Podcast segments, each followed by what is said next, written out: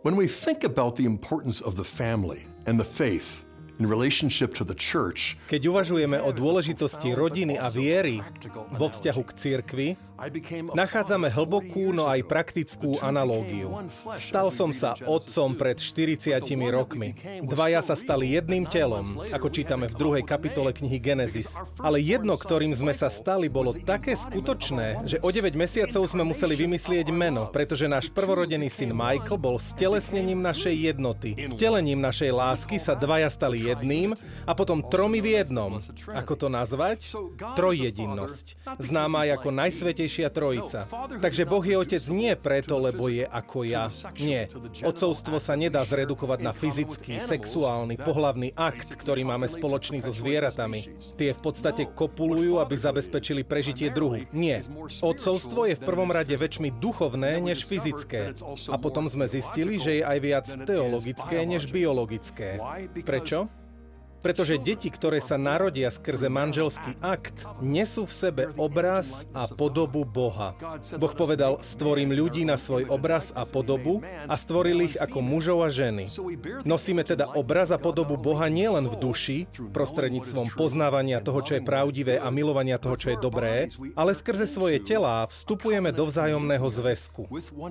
Ten sa stáva takým plodným, že v ňom nachádzame jedinú formu lásky, ktorá je skutočná skutočne mocná a prirodzene dáva život.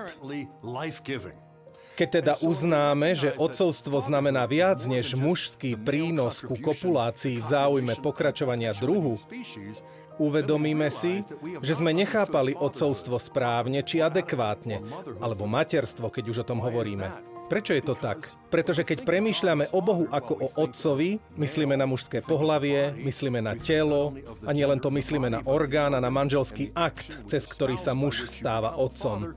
Lenže Boh nemá telo alebo pohlavie, ktoré by konalo partnerský akt. Takže nemôže byť skutočným otcom? Nie. Otcovstvo musí byť viac než to. Musí sa líšiť od toho, čo sme si mysleli. Nie je to niečo, čo máme spoločné so zvieratami. Je to čosi, čo máme viac spoločné s Bohom, Otcom. Dal nám otcov, aby sme prišli a spoznali, kým je. Dal nám aj otcov, ktorí majú chyby a zlyhávajú. Dokonca aj moje deti by to o mne povedali. Aby sme sa nikdy neuspokojili s ničím menším, ako je Abba, otecko. Boh je otcom od väčšnosti. Nie je to iba slovo alebo meno, ide tu o väčšné otcovstvo. Boží syn nie je mladší než otec, menší než otec. Je to Boh z Boha, je splodený, nestvorený. Moje deti sú splodené otcom prirodzeným spôsobom, ale všetci sme splodení a obnovení skrze vodu krstu. Uvedomujem si, že za 4 či 5 minút je nemožné uchopiť toto tajomstvo. Ale tých 4-5 minút sa nedá využiť lepšie, než detskými krôčikmi začať chápať, že samotná rodina je živý ľudský obraz Boha Otca, Syna a Ducha Svetého.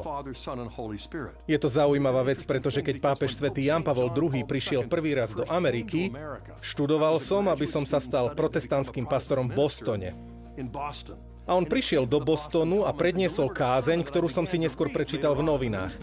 Povedal, citujem, že Boh vo svojej podstate v najhlbšom tajomstve nie je samota či samotárska bytosť.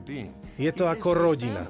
Pokračoval ďalej, pretože Boh má v sebe otcovstvo, synovstvo a esenciu rodiny, ktorou je medziľudská láska v duchu svetom, ktorý zatienil tichú pannu, aby sa stala matkou Božích detí, aby sa stala matkou Ježiša.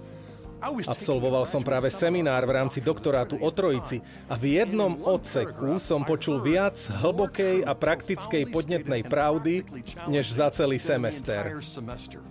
A povedal som si, že ak chápete smerovanie toho, čo som práve povedal, uvedomíte si, že nepremietame odcovstvo do Boha, aby sme domestifikovali božstvo a urobili ho bližším, než naozaj nie. Nie. Uznávame, že odcovstvo v Bohu je väčné.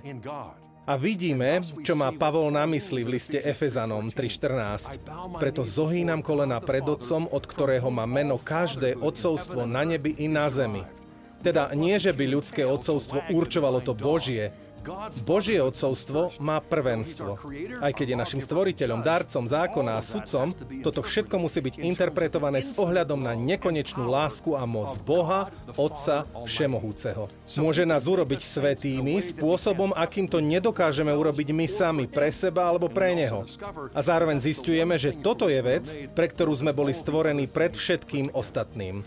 Poďme teda ako márnotratní synovia a céry Godcovi a volajme Abba, Oče, pripodobňuj nás čoraz väčšmi ku Kristovi.